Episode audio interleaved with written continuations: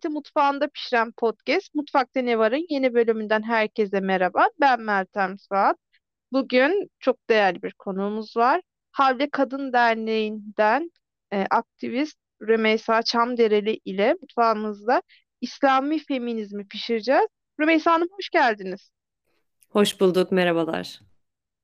Rümeysa Hanım ben hemen şunu sorarak başlamak istiyorum. Şimdi hiç bilmeyen ya da e, tanımını unutan dinleyicilerimiz için kısaca bize İslami feminizm ne demek onu özel, özetler misiniz? Çünkü şöyle bir algı var ya özellikle son dönemde tekrar canlanmış bir algı var. Hem Müslüman hem feminist olunmaz diye. Hem hem Müslüman hem feminist olur mu sorusunun cevabını sizden duysak hem de İslami feminizm ne demek o konuda bizi tekrar bir aydınlatabilir misiniz? Tabii İslami feminizm aslında temelde Müslümanlığa dair yapılan ataerkil yorumlara eleştiri getiren bir akım. Farklı farklı boyutlarda, farklı yaklaşımlarda gerçekleşebiliyor. Ancak en temelde ataerkil ve kadın düşmanı, kadınlara karşı ayrımcılıkla sonuçlanan ve bu konuda da İslam'ı araçsallaştıran farklı yorumların öne çıkmasını ve e, uygulamaya geçmesini engellemeye çalışan bir yapı, bir akım diye bahsetmek mümkün İslam feminizmden. Müslüman ve feminist olunur mu sorusu uzun yıllardır bize gelen bir soru. Benim de bireysel olarak çok karşılaştığım bir soru. Tabii en başında verdiğimiz cevaplardan bir tanesi açıkçası biz Reçel Blok da vardı vakit bir vakitlerde. Orada da hala devam ediyor faaliyetlerine sloganımızdı. Biz yaptık oldu diye. Ee, biraz bununla cevap vermeyi önemsiyoruz. Çünkü teolojik cevapların hepsi bir karşıtlarıyla da kendini bulabiliyor. Bizim kendi cevaplarımız var. Kendi Müslümanlığımız ve kendi feminizm deneyimimizi bir araya getiren. E, buna gerçekten merak duyanlara e, kendi cevaplarımızı paylaşmaktan mutluluk duyuyoruz. Ama yeni bir doğru, yeni bir doğru inşa etmenin ve asıl İslam budur demenin de çok eril bir şey olduğunu düşünüyoruz. O yüzden kendi alternatif yorumlarımızı, kendi ikna olduğumuz ve açıkçası hep hepimizin de sürekli ortaklaşmadığı yorumlara dair paylaşımlar yapmayı önemsiyoruz. Ama biz varız ve biz yaptık oldu diyoruz genel anlamda. E, şimdi İslami feminizmi ben araştırırken bir sürü başlıkla karşılaştım ve en dikkat çek çeken, benim en çok dikkatimi çeken konularından biri de İslami feministler ağırlıklı olarak Müslüman kadınların da cemaatle camiye girebilmesini talep ediyor, çalışma hakkını talep ediyor. Bu çok eşliliğe karşı çıkıyor ve kadınlara tesettür şartı gibi konularda da bazı talepleri var ve şu son dönemde biliyorsunuz Afganistan'da bir e, Taliban'ın getirdiği bir yeni yasaklar bütünü var. Müslüman kadınların camiye gidemeyeceği ile ilgili, kız çocukların ve kadınların eğitim alamayacağı ile ilgili hem bu Müslüman feministlerin ataerkil yapıdan ne istediklerini hem de bu oradan yola çıkarak bu Afganistan'da yaşanan camiye gitme yasağını ve İran'da yaşanan bu başörtüsüne karşı isyanda yorumlayabilir misiniz? Çünkü Müslüman feministlerin taleplerini en çok bugünlerde daha çok duyuyoruz, daha çok görüyoruz ve hani yaşanan olaylar da bizim Müslüman feminizmi tekrar sorgulamamıza neden oluyor. Siz ne düşünüyorsunuz bu Müslüman kadınların Afganistan camiye girememesi, İran'da yaşanan eylemler hakkında? Müslüman feministlerin dünyanın farklı coğrafi ve politik durumlarında farklı şekilde örgütlendiği ve farklı talepler dile getirdiğini söylemek mümkün.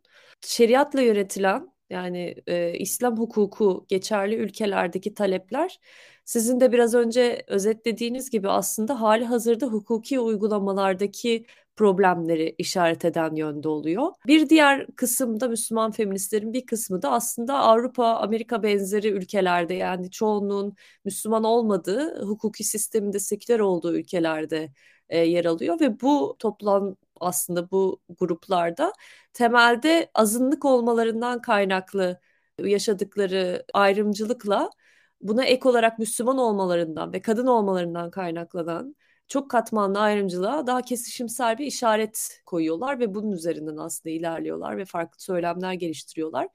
Türkiye'deki Müslüman feministler olarak bizim durumumuz biraz karmaşık bu anlamda. İki gruptan da bir nebze ayrılıyoruz. Çünkü hukuki anlamda örneğin biz farklı gruplarla bir araya gelip e, ortak stratejiler geliştirme konusunda da görüş birliği oluşturmaya çalıştık. Musavva diye bir örgütün Malezya'daki bir kadın örgütünün de e, ağının bir parçasıyız. E, onlar da İslam hukuku ve kadın üzerine çalışıyorlar.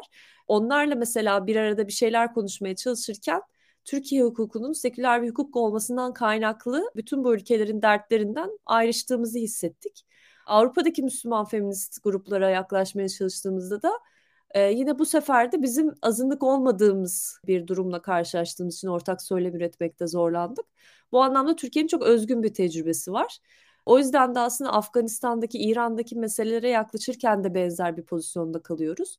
Çünkü gerçekten e, şu an Taliban'ın uyguladığı İran'da yıllardır uygulanan başörtüsü, zorunlu başörtüsü uygulaması gibi birçok farklı uygulama aslında İslam hukukundan kendine alan açıyor. İslam hukukundan kendine zeminler oluşturuyor ki her nasıl bir e, şeyse bu her e, ülkede farklı şekilde uygulanmasına rağmen bütün dünyanın gerçekliği gibi anlatılıyor uygulayıcıları tarafından. Taliban'ın zaten yakın zamanda yaptığı açıklamaları hepimiz takip ediyoruz. Böyle olması gerekir zaten. Kadınların zaten ortada olmaması gerekir gibi bir bakışları var. Ee, İslam doğru İslam'ın bu olduğu iddialarıyla. O yüzden de kadınların buradaki mücadelesi buradaki hukuki uygulamalara ve kolluk gücünün iktidar uygulamalarına yönelik oluyor. Bizim biraz ayrıştığımız yani biz tabii ki bu dayanışma bu e, mücadelelerle bir dayanışma içerisindeyiz. Olabildiğince yanında olmaya çalışıyoruz. Ama Türkiye'deki fotoğrafın oldukça farklı olduğunun farkında olarak da politika üretmeye çalışıyoruz. Şimdi ben geçmiş podcast'imizin ilk bölümlerinde de akademisyen Berin Sönmez Hoca'yı konuk etmiştim. İslam öğretisinde kadın olmayı tartışıyorduk. O zaman da Taliban da Afganistan'da yeni yönetimi ele geçirmişti. Ve Berin Hoca da benim araştırmalarıma benzer şekilde şunu söyledi. Ya aslında İslamiyet'te hani kadın ikincil durumda değil. Onlar Kur'an-ı Kerim'de yer alan biz kadını erkeğin kaburga kemiğinden yarattık ayetine bağlı olarak kadınların ikincil canlı olduğunu savunuyorlar. Ama aslında Kur'an-ı Kerim kadınlara ayrımcı bir şekilde yaklaşmıyor. Bilakis kadınların haklarını savunuyor. Ama Kur'an-ı Kerim'in tefsirinden dolayı biz kadınların ikincil olduğunu düşünüyoruz diye. Nitekim dediği de doğru. Mesela en büyük yanılgı şu. Mesela herkes diyor ki ya Allah kadınların dövülmesini emrediyor. Nisa suresi 10. ayette. Ama orada diyor ki aslında yani siz de daha iyi biliyorsunuz biz kadınları dövmeyin diyor. Kadınları uyarabilirsiniz diyor. Ama bu bir şekilde meal yoluyla kadınları dövebilirsiniz de çevriliyor. Aynı şekilde tesettür konusunda da tartışmalar var. Ve Kur'an-ı Kerim'de aslında iki kadının bir erkeğe eşit sayılması, erkeklerin dört eş ve cariye hakkı, kadınlara tesettür şartı gibi konular birazcık da hani o dönemin şartlarından kaynaklanıyor. Ama şu an hani Kur'an-ı Kerim'i birazcık kadın bakış açısıyla yorumladığınızda aslında Allah'ın iki cinse de eşit olarak yaklaştığını görüyorsunuz. Siz bu Berin Hoca'nın yorumuna katılıyor musunuz? Kur'an-ı Kerim'in aslında bu ayrımcılığı hani ayrımcı sanılması bu e, erkek tefsirinden dolayı. Çünkü ben bugün de hatta sosyal medyada şöyle bir şey gördüm. Ayasofya'daki bu resimlerin kabartmaların kapatılması ile ilgili namaz saatlerinde diyor, deniliyor ki o paylaşımda da aslında böyle bir uygulama yok İslamiyet'te ve bu Hazreti Ömer döneminde o resimlerin kapatılması ile ilgili bir uygulama yapılmış ama ne hadislerde ne Kur'an-ı Kerim'de hani orada kilisenin camiye çevrilmesi gibi bir durum söz konusu değil diye. Siz ne düşünüyorsunuz bu tefsir olayı hakkında? İşte burada tam böyle bir ayrım var. Aslında bu arada dernek adına e, konuştuğum noktayı bir nebze terk etmem gerekir. Çünkü bu tarz konuları hala biz kendi içimizde konuşuyoruz. Farklı yaklaşımlarımız da var. Ve bunu da önemsiyoruz bu arada. Tek bir doğruyu hep beraber yüksek sesle dile getirmenin de yine çok böyle erilliğimizden talebi olduğunu düşünüyoruz. Farklılıklarımızla bir arada olmaya çalışıyoruz. Ben bireysel olarak asıl olan şöyledir diye bir e, şekilde yaklaşmanın çok doğru olduğunu düşünmüyorum. Bas, başta bahsettiğiniz hadis e, kaburga kemiğinden yaratılmaya yönelik var olduğu iddia edilen hadise zaten işte Hidayet Hoca'nın, Hidayet Şefkat Düksal'ın doğrudan bir tezi var. Bu hadisin bu şekilde yorumlanmasının, daha doğrusu hadisin varlığına dair işaret eden yorumların e, hatalı olduğu yönünde. Ya da e, bahsettiğiniz ayetlere dair e, birçok farklı teologun ki ben alan, alanım da teoloji değil o yüzden sadece bu alanda üretilen e, metinlere de referans vererek konuşmayı uygun buluyorum. Okuduğumuz birçok metin var. E, bahsettiğiniz daraba fiilinin geçtiği ayetten işte kavvamlık erkekler kadınların velisidir şeklinde çevrilen ayetin bir erkek üstünlüğün işaret ettiğine dair iddialara cevap veren. Bütün bu cevaplar var ve bu cevaplar sayesinde ben kendimi Müslüman olarak tanımlıyorum zaten. Ama bu cevaplar kadar o cevapları duymayan ve kendine Müslümanım diyen binler de var. Taliban var, IŞİD var ve bu şekilde ölümler var, bu şekilde ayrımcılıklar var. O yüzden ben biraz şu noktadayım geldiğim şeyde. Evet yani tabii ki kendi Müslüman olma serüvenimde meallere dair bu yorumlar, tefsirlere dair bu yorumlar benim kendi bireysel motivasyonumu ve Müslüman olarak hayatıma devam etme motivasyonumu çok doğrudan etkiliyor. Ama bu söz çok da duyulmuyor. Yani ana akımı belirleyen bir söz değil ne yazık ki. Bunun nedeni de aslında bu sözün duyulmasına karşı baskılar. O yüzden de asıl söz budur demektense, asıl doğru budur demektense bu sözün kendine alan bulabildiği bir Türkiye ve dünya nasıl olurdu ya biraz kafa yormaya çalışıyorum. Havli olarak da bir nebze aslında bunu yapmaya çalışıyoruz. Biz de sözümüzü söyleyebilelim e, ve biz korkmayalım bu sözümüzü söylemekle gibi bir noktadayız. Ama dediğim gibi asıl olan budur ya da doğrusu aslında böyledir demenin de yaşadığımız dünyanın gerçekliğinde yeteri kadar konuşmadığını düşünüyorum. Evet, sizin havli olarak çalış Türk daha çok hani Türkiye ağırlıklı çalışma yapıyorsunuz. Ben hani yavaş yavaş sözü globalden yerele de getirmek istiyorum. Şimdi Türkiye'de e, Müslüman feministler Müslüman feminizm kavramının ilk ortaya çıktığı ve tartışıldığı 90'lardan bu yana başörtüsü sorunun içinde buldular kendilerini. Hatta gündemimizde de geçen hafta Afra'la yaptığımız yeni anayasa değişikliği bölümünde de Türkiye 90'lara dönüyor mu sorusunu sorgulamıştık. Sürekli bir başörtüsü tartışma var. Yine ilerleyen günlerde meclise sunulacak yeni anayasa değişikliği var.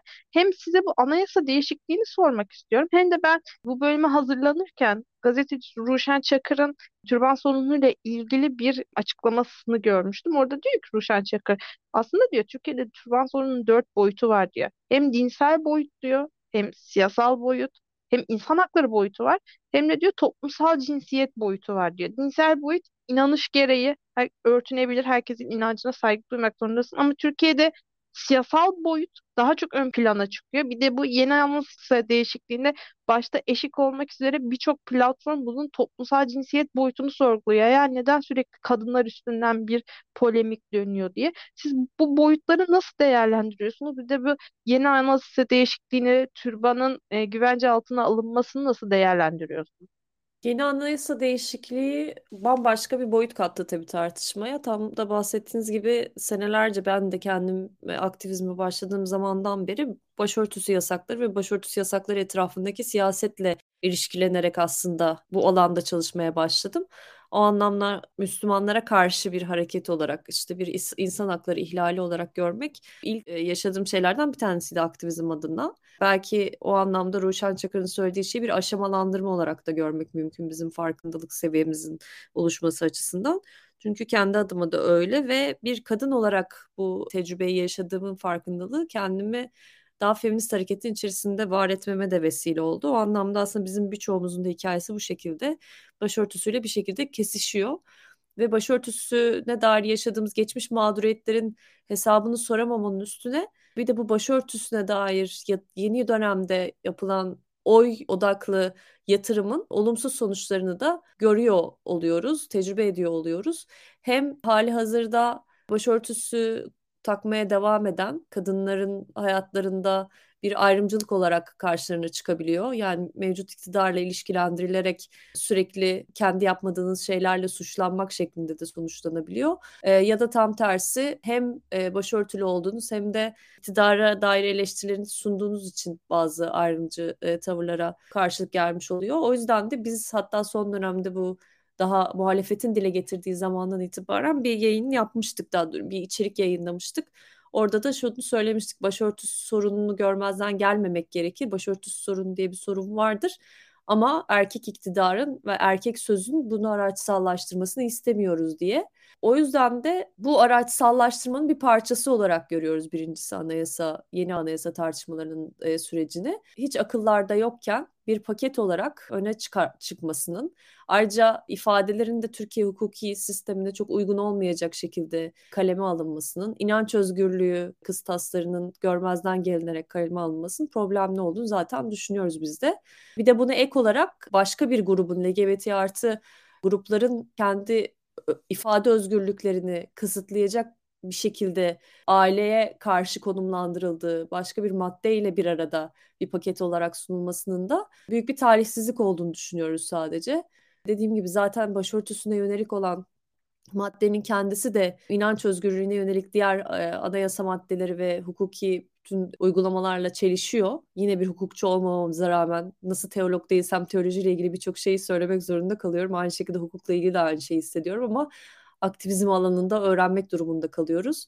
Nasıl burada böyle bir inanç özgürlüğüyle ilgili çelişki varsa aynı şekilde böyle iki farklı toplumsal grubun karşı karşıya getirilmesi şeklinde hazırlanan bir paketinde ancak talihsizlik olabileceğini düşünüyoruz.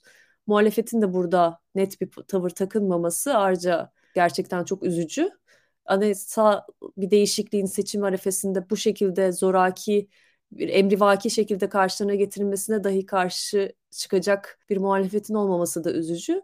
Biz de olabildiğince bu konularda var olan imza kampanyalarına ekleniyoruz. Destek olmaya çalışıyoruz kadın örgütlerin yaptığı işe ve sözümüzü üretmeye ve yaygınlaştırmaya çalışıyoruz. Hani muhalefetin ses çıkarmaması çoğu kadın örgütünün de tepkisini çekti ve hala da aktif olarak bu yasa değişikliğine katılacak mıyız, katılmayacak mıyız bir açıklaması da yok. Geçtiğimiz günlerde yapılan e, son altılı masa toplantısında da net bir karar çıkmadı. Ve ben size şunu da çok merak ediyorum. Türkiye'de evet hani özel alan, kamusal alan, hani özel alan ev içi, ha, hane içi alan daha çok kadınlara ayrılmış bir alan ve kamusal alan da erkeklerin daha rahat ettiği şekilde e, dizayn edilmiş bir alan ama muhafazakar kesimde kadınlar daha katı bir şekilde özel alanda, erkekler daha çok kamusal alanda, yönetim, özellikle mesela muhafazakar partilere bakıyorsun. Saadet Partisi'ne bakın, Saadet Partisi'nin benim bildiğim kadarıyla bir kadın politikaları başkanlığı bile yok. Daha katı bir şekilde kadınlar evde kalıyor. E, muhafazakar kesimde de sanki bütün dini yükümlülük kadındaymış gibi bir algı var. Hani erkekler görece daha rahat dışarı çıkabiliyor. Erkekler istediği gibi hareket edebiliyor. Erkektir zapt edemeyiz ama bütün dini yükümlülük başta tesettür olmak üzere kadınların omuzlarındaymış gibi. Hem size bunu sormak istiyorum. Hem de şimdi kadın seçmen denilince çoğu partinin gözünde annelerimiz, kadınlar, çalışan kadınlar o bu imajı oluyor ama söz konusu tesettürlü kadınlar olunca hep bir türbanlı bacıdan öteye gidemiyoruz. Siz hem bu türbanlı bacı yaptısı hakkında ne düşünüyorsunuz? Bunu iktidar da çok kullanıyor. Hem de bu muhafazakar kesimde bütün dini yükümlülüğün kadına yüklenilmesi gibi bir algı var. Onun hakkında ne düşünüyorsunuz? Muhafazakar kesim bizim zaten biraz kendimizi bir şekilde mesafelendirdiğimiz bir kesim. Daha doğrusu içerisinden belki de türediğimiz ama sonrasında oldukça mesafeli kaldığımız bir kesim. O yüzden de zaten tam tasvir ettiğiniz şekilde kadınların pozisyonuna dair çok sert bir algı olduğunu söylemek mümkün. Ama e, biraz belki fazla e, da homojenize ediyor olabiliriz bu grubu. Çünkü bunların içerisinde bahsettiğiniz Saadet Partisi gibi parti, siyasi partilerin temsil ettiği görece daha radikal gruplar da var. Daha e, ortalama böyle dine dair bilgisi daha az ama e, dini değerlerini savunan bir grup var. Daha geleneksel değerlerle iç içe bir şekilde Müslümanlığı, İslam'ı ele alan gruplar var. O yüzden sanırım biraz birbirinden farklı şeylerden de bahsediyoruz. Yani muhafazakar gruplar diye bahsedebileceğimiz şeyin içerisinde de çok homojen olmayan bir yapı söz konusu. O yüzden de evet bu yapıların özellikle daha radikal eğilimleri olan kısımları kadınların evde konumlanması gerektiğini ve yönetici pozisyonlarında olamayacağını dair çok net ve bunu da İslam'dan temellendirdiği bakış açıları var ne yazık ki. Ama bunların da kendi içerisinde ne kadar çelişkili olduğunu görmemiz de mümkün. Hatta 90'lar e, ve şu an hani Saadet o zaman Refah Partisi olan hareketin yükselişi dönemine dair de bir 90'lar 90'lı yıllar Türkiye'de feminizm kitabında Seber Eraslan'ın makalesi vardır. Orada onun analizinde e, bir deşifre var aslında. Kadınların özellikle sahadaki oy toplama süreçlerindeki sahada emeklerine ne kadar aslında başvurulduğu ve ne kadar buradan faydalanıldığı siyasi bir gücün ortaya konması noktasında ve siyasi güç elde edildiğinde bu kadınların nasıl bertaraf edildiği ve pozisyonlardan uzakta tutulduğu konusunda bir böyle e, ikilik ortaya koyuyor makalesinde. Her zaman da böyle aslında bu gruplar şeyden hiçbir şekilde çekinmezken kadınların sahadaki emeklerini sonuna kadar ortaya koymak ve kendilerine e, bir fayda haline dönüştürmekten çekinmezlerken sonra elde ettikleri gücün de bir parçası e, haline de getirmiyorlar. Tabi burada sadece erkeklerin değil kadınların da ve doğal, doğal olarak ataerkil yapının ve patriarkanın aslında bir sistem olarak bir işbirliğinin olduğunu söylemek mümkün. Ama burada e, buna karşı çıkan ve özellikle son dönemde bizim derneğimiz gibi farklı derneklerde örgütlenen, farklı Müslümanlık algılarına sahip olan birçok Müslüman gruptan da bahsetmek mümkün. Muhafazakar e, yapılarla kendine mesafe koyan. Bu grupların da zamanla yaygınlaşacağını öngörüyorum kendi adıma. En azından sayıca ne kadar oldukları önemsiz olsa bile sözlerin önem kazandığını zaman içerisinde görüyoruz. O yüzden de böyle bir değişim gözetiyoruz diye düşünüyorum. Değişim mi hep beraber tecrübe ediyoruz ve gözlemliyoruz. E, zaman gösterecek aslında Türkiye'de son anlam son olarak e, Müslümanlık ve İslam meselesi ve buna dair algı nasıl bir noktaya evrilecek onu göreceğiz. E, ama başörtüsü tartışmaları ve kadının yeri tartışmalarının gün geçtikçe daha merkezi bir konuma geleceği görmek mümkün. E, bu çünkü artık bir turnusol e, kağıdına dönüştü ne yazık ki. Yani kim daha radikal şeyler söylerse o kadar Müslüman oluyor. Kadınların hayatlarına dair radikal derken de kastım eve e, yönlendiren şekilde. Ama bunun bir oy politikası olamayacağını da görecekleri umuyorum ki bir zaman gelecek diye düşünüyorum. Konu feminizm olunca hem Türkiye'deki feminist mücadeleye de değindik. 90'lardaki feminizmi anlattınız. Ya feminist mücadelede şöyle de bir şey var. İslami feminist denilince hep diyorlar ki İslami feministler Batı feministlerinden ayrılıyor. Çünkü Batı feminizmi hep kadının kamusal alanda daha çok var olmasını destekliyor. Hem de Batı feminizmin birinci, ikinci, üçüncü dalga feminizmde hep böyle bir e, cinsel özgürlük, kadınlar doğum kontrol özgürlüğü olmalı, e, cinsel haklara sahip olmalılar, tıpkı erkekler gibi onlar da hani kendi korunma yöntemlerini devlet tarafından elde edebilmeliler gibi.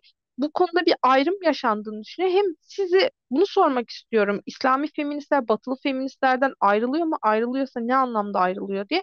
Hem de Türkiye'de biliyorsunuz son iki senedir İstanbul Sözleşmesi tartışması var. Burada hep şey diyorlar ya muhafazakar kesim istemiyor bunun İstanbul Sözleşmesi'nden çekilmemizi istiyor diye.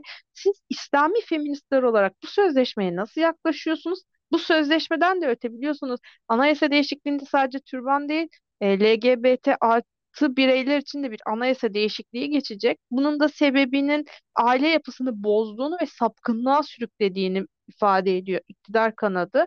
E, şimdi İslam feministler olarak LGBTİ artılara nasıl yaklaşıyorsunuz? Bu iki soruyu sormak istiyorum son olarak. Aslında temelde tabii İslam feministler ve Batı feminizmi arasında bir çelişkiden bahsetmek mümkün. Çünkü tam da başta, başta konuştuğumuz gibi daha İslam hukukuyla yönetilen, İslam hukukunun geçerli olduğu şeriatla yönetilen ülkelerde İslami feminizm üzerine kafa yoran kadınlar bir yandan orada da kolonyalizm karşıtı bir mücadelenin hainleri tırnak içerisinde olarak görülüyorlar. Çünkü Batılıların e, kolonyalist davranışının ve oradaki sömürü politikasının bir sonucu olarak ülkeye dahil olan bir ideoloji olarak anlatılıyor feminizm orada.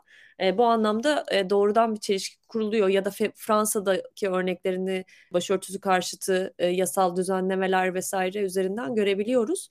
Ama işte tam olarak orada Türkiye örneğinin ne kadar farklı olduğunu tekrar hatırlamak gerekiyor. Bir yandan da feminist hareketin kendi içerisindeki dönüşüm ve genişleme politikalarını da biraz hatırlamak gerekiyor. Örneğin Fransa'daki örnekle ilgili daha öncesinde yaptığım okumalarda Selma James yanlış söylüyor olabilirim ismini. Bir yazar Fransa'da bu konuyla ilgili yazarken aslında şunu söylüyor. Feminizm içerisinde kendisini konumlandıran daha aydınlanmacı kadınlar cinsel özgürlüğün herkesin birden fazla partnerle ve sınırsız şekilde cinselliğini yaşaması olarak algıladıkları ve dikte ettikleri bir feminizme inandılar. Halbuki zaman içerisinde feminizm içerisindeki tartışmalar kadınların kendi tercihlerini gerçekleştirebilmesi üzerine yoğunlaştı ve bir kadının kendisinin evlilik sınırları dahilinde ve seçtiği partnerle e, cinsel ilişkide bulunmayı tercih etmesinde cinsel özgürlüğün sınırlarının içerisinde olduğunu hatırlamak gerekirdi gibi bir işareti vardı. Bu benim için mesela çok önemli bir dönüm noktasıydı. Aynı şekilde geri kalan bütün tartışmaları da özetliyor. Yani feminist olmak aslında kendiniz için istediklerinizi e, istediğiniz gibi uygulamak. Bu anlamda Müslüman olmak eğer size sınırlar getiriyor, üzerinde bir e, iknanız varsa onun üzerine uygulamak ve başka kadınların da yine kendi hayatları için çizdikleri ve çizmedikleri sınırlara uygun şekilde yaşayabilmelerini sağlamak üzere fikir ve düşünce belirtmek anlamına geliyor. O yüzden de Müslüman feministler olarak bizim pozisyonumuz burada belirleniyor. Anayasa değişikliğindeki durum da İstanbul Sözleşmesi'ndeki durumda aslında benzer. Biz İstanbul Sözleşmesi'nden İstanbul Sözleşmesi süreçlerinde de anayasa değişikliği süreçlerinde de diğer bütün feminist örgütlerle birlikte hareket ettik ve bu e, çıkan sese e, destek olduk. Anayasa değişikliğine hayır denmesi gerektiğini düşünüyoruz. Çünkü biraz önce de biraz bahsettiğim üzere aile karşıtı olarak ifade edilen LGBT artı bireylerin haklarını gözetmesi gerekir hukukun. Burada bir toplumsal grubun kriminalize edilmesinin herhangi bir şekilde hukuksal olarak meşrulaştırılması mümkün olamaz, olmamalı. O yüzden de bunun bir şekilde önüne geçmek gerekiyor. İstanbul Sözleşmesi karşıtı harekette de benzer şekilde aslında biz yine destekler tek de birçok metin de yazdık. Burada bir tek cinsel yönelim ifadesinin kendisiyle ailenin dağılmasına dair üretilen argümanların çok yanlış argümanlar olduğunu zaten bir, birkaç kere altını çizdik. Yani aileyi bu tarz yaklaşımlar değil şiddet ancak e, yıkar. Eğer siz ailenin yıkılmasını istemiyorsanız şiddetle mücadele eden bir sözleşmenin de yürürlükte kalmasını destek olmanız gerekir diyorduk. Bu anlamda aslında tavrımız her zaman feminist hareketin özellikle hareketin temel unsurlarının merkezinin tuttuğu yeri desteklemek yönünde oluyor. Eğer eleştirdiğimiz bir nokta varsa da duyulduğumuzu biliyoruz feminist hareketin içerisinde. O yüzden de bir süredir e, bu şekilde bir pozisyon almaya ve e, alanın sözünü üretmeye ve yükseltmeye devam etmeye çalışıyoruz. Peki Rümeysa Hanım çok teşekkür ederim konuk olduğunuz için. Çok keyifli bir sohbet oldu. Umarız ilerleyen günlerde e, kadınlarla ilgili daha özgürlükçü anayasa değişikliklerinde, daha özgürlükçü kanun tekliflerinde sizinle tekrar bir araya geliriz. Konuk olduğunuz için tekrar teşekkür ederim. Umarım çok teşekkürler. Sağ olun siz de konuk ettiğiniz için.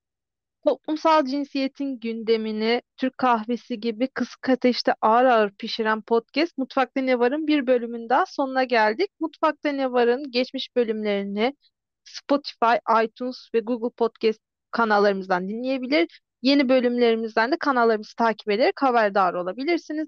Daktilo 1984'ün diğer içeriklerine ve yayınlarına göz atmak için web sitemizi ziyaret etmeyi, bizlere YouTube kanalından abone olarak ve katıl butonuna basarak desteklemeyi unutmayın. Hoşçakalın.